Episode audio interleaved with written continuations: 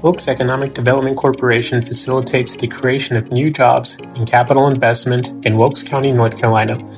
We accomplish this by primarily focusing on retention and expansion of existing and new businesses, along with real estate development. We are here to help you grow. Learn more at wilkesedc.com or give us a call today at 336 838 1501.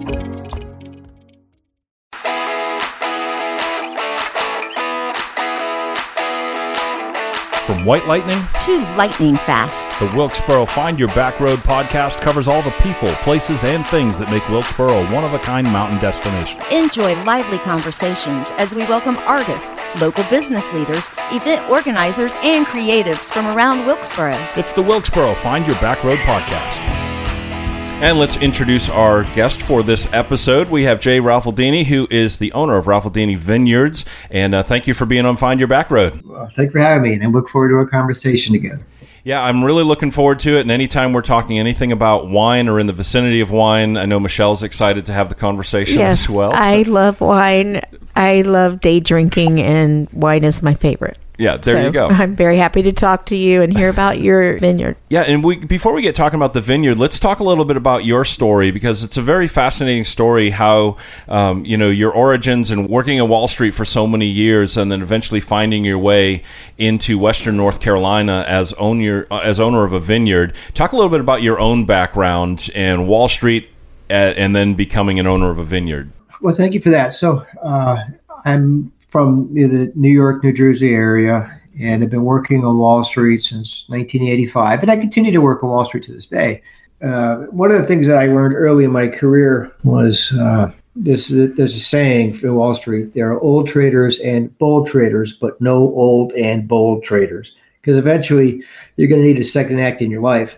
And when I was in my late 30s, I had uh, know, some relatively good success in my career, and I had uh, was able to start thinking about the second phase of my life. And what I discovered was uh, wine was really central to that whole journey. And then if you have a little bit of wealth and you love wine, there's just two things that you can really do with it. One is you could have a fancy trophy cellar to show off on, and the other is to start a business.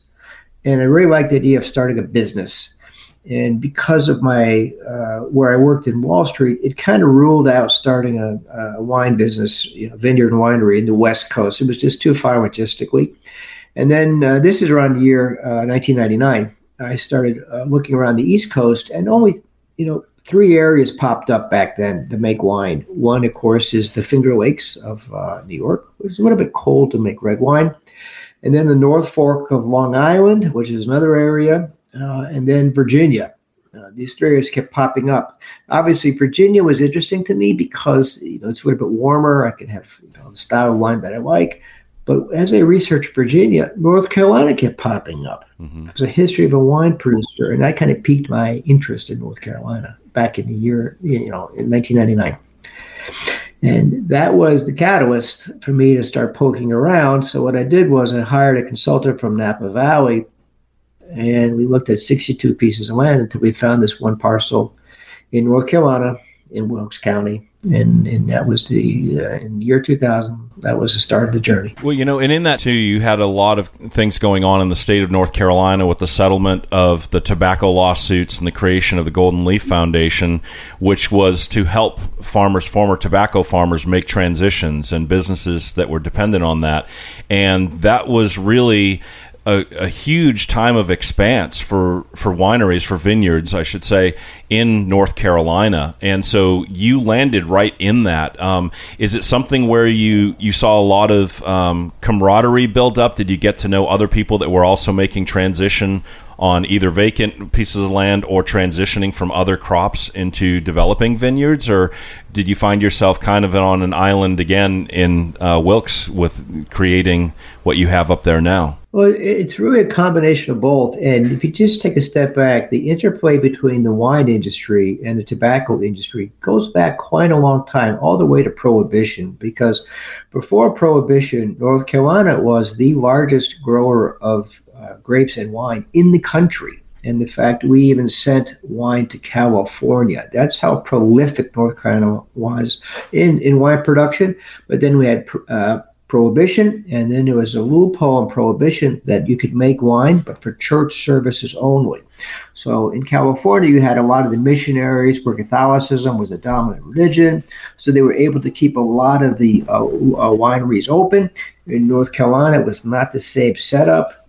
And what happened was the only other cash crop that made as much money as wine was tobacco. And so North Carolina went from the largest wine producer in the country to the largest tobacco grower in the country.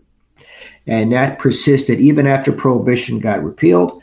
And then once the settlement that was passed that, that you referred to, all of a sudden you had farmers who were forced to look for another crop. And then they look back to history and realize that North Carolina is the place to grow grapes. So this is why the area has been exploding in the past 20, 25 years. Yeah, it sure has. simple reason. So, um, talk about that process of, of finding a parcel of land and then you know Yeah, having what- the vision and how you approached it. And actually, how do you how do you deal with the land and understanding that it can grow the grapes and what you have to do to prepare that? It must be a big process. Well, in terms of the, the, the vineyard land, if it's, if you look around the world, historically, it's in the worst possible land that you can buy. You know, it's it's rocky, fertility is low, it's miserable. Uh, that's when you want to plant grapes Ah. uh, because it, it and and so it's not your traditional flat area with this with where fertility dominates because vines will put out as many grapes as the environment allows them to, and the higher the quality, uh, the higher the quantity of grapes, the lower the quality of those grapes. So they like to be, you know, infertile, hostile environments.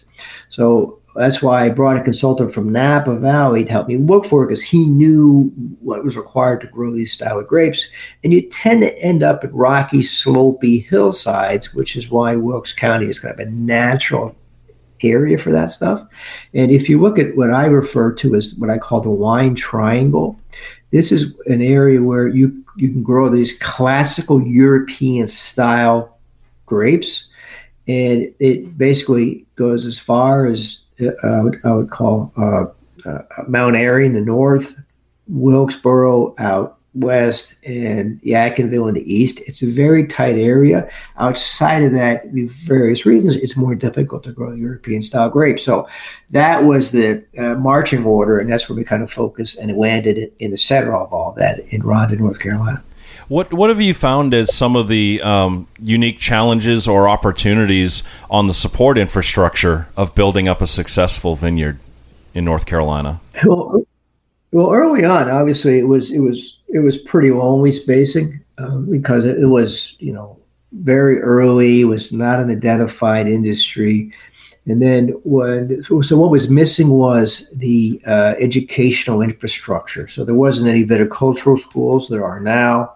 There wasn't any ag uh, dedicated programs. There are now. There wasn't any winemaking programs. There are now, and there wasn't any hospitality programs. They're all now. So that's the key is, is getting the workforce that is trained to really allow this. Because at the end of the day, this is a business that is focused on hospitality and tourism. So the farming, the winemaking, all, all the technological is one aspect of it, and the rest is hospitality. So that is completely here, which is key for this industry to grow materially, but was not here in any way, shape, or form 20 years ago.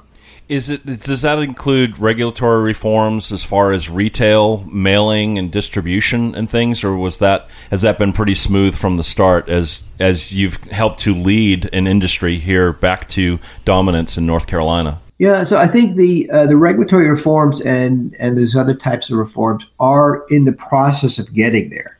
Uh, what was immediate was the need for this uh, the technical expertise and the retraining of the work staff, and that was organic and natural. The universities saw it, the colleges saw it. We need to repurpose. There's an emerging industry here, and they retooled of their own direction. Uh, on on the more regulatory front and, and, and the governmental front, that's more of a sustained push by the industry, but but from the uh, the bottom up effort from the educational sector was profound and significant. Oh, very interesting. Well, let's switch to talking about the vineyard and what you offer out there, what you're doing these days, and and before we run out of time, I want to make sure we also talk about the upcoming festival Yes. as well. So I want to I'll- hear about the yeah. festival.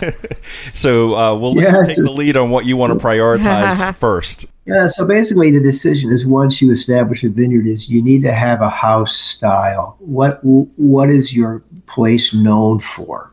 Because you can be anything, you can be everything anybody and end up being nothing. So we have a very specific house style. Is we make dry Italian style wines, and we use something called an appassimento method, which basically once harvest is done before we process through grapes, we dry all of our grapes in these big drying rooms to really concentrate the flavor. And uh, this is uh, known in the northern part of Italy where they make a wine called Amarone, which is deeply structured red. We have been pioneering research in Appassimento, and we've dried more fruit than anyone in the country the past seven years. So we're kind of on the leading edge of that research. We share that research with everyone around us.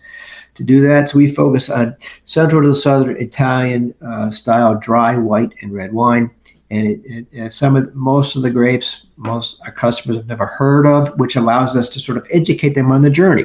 Because once they've had a Cabernet from Napa, they know what it's supposed to taste like, but it, it's different. So, because with their first experience with a Vermentino or a Montepulciano or a Sagrantino, we're able to define and educate them along the way. That was the first kind of step. The second step was to get like-minded people around us. So we encouraged a family friend of ours, Dr. Piccione, to establish his vineyard adjacent to us. Then I bought and sold land on the other side of me that's adjacent to sold it to two other Italian families that are starting their Italian uh, winery and tasting rooms, and they're opening up uh, this year and next year. So we're going to have four Italian-focused vineyards adjacent to each other. Nothing like that anywhere in the United States, and it's in North Carolina. So all of that's wonderful. Become a little Italian destination in Ronda, North Carolina. Population of 450 people, and the Italians are sort of starting to move in and, and dominate this uh, unique area. Well, you and just kind made of me- hide. You just made me think of something, Jay. You know, Little Switzerland's not too far away, so you can hit northern Italy and Switzerland in the same weekend or week long trip. You know, Yeah, that's, that's very true. So everything we do is very focused on the Italian brand. And then a while back, we had the idea let's honor the Italian heritage. We came up with something called the Italian Festival, or we call Festa Italiana. And this is when uh, basically it's a two day festival. It's held every uh, the third Saturday and Sunday in September. And it is such a very popular event. It's grown exponentially. We have anywhere from 1,500 to 2,000 people descending upon Raffaldini for the Festa Italiana. And we have, you know, Italian food, music, vendors. It's uh, artisans. It's really to honor the Italian heritage. And it's really something to see. And it's just growing and growing. And uh, in fact, it initially started at one day and it was the crowds were just so enormous that we had to do it over two days. But i think that's sort of the reception. And, and the nice part of this is we get people driving down from ohio and virginia Mhm. for this event which is important because these people have prior didn't know about how beautiful wilkes county is and their surroundings. And the first the first reaction we get all the time is oh my god it is so beautiful in this area. And i'm like yeah it really is. So is there a way of opening up and introducing people to what's going on in the area. And more importantly, is driving our message that we're a community, we're in this together, we're growing, and we're just and we're just uh, you know living the life and and enjoying the moment with our new friends and and patrons.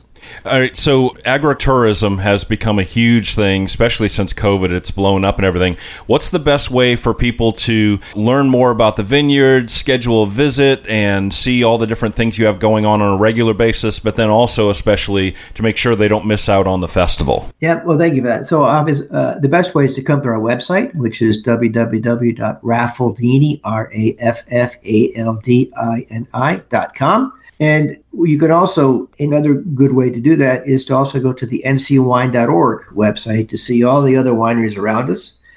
In terms of uh, Raffaldini, we get about 20,000 visitors a year. It's a very popular place. To the website, and you kind of, we want you to know in advance what the tasting experience is going to be like. But really, when you come to Raffaldini, we, we have that classic, what I call that exhale moment.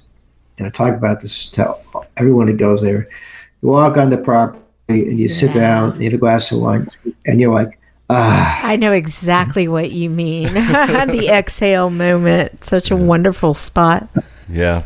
Well, thank you. And uh, that's, that's yeah, thank you for being with us, uh, Jay Raffaldini, and uh, for everything that you do um, economically, culturally, um, artistically. You know, supporting people in um, being able to have a place to gather and be inspired, and um, for all of that, thank you for doing it, and thank you for being here on Find Your Back Road. Thank you for having me both. Thank you for listening to the Wilkesboro Find Your Back Road podcast. To request an interview spot or to advertise, email info at wilkescountytourism.com. Thank you for listening. If you liked what you just heard, be sure to subscribe to the podcast and be sure to visit bizradio.us to find hundreds of other engaging conversations, local events, and more.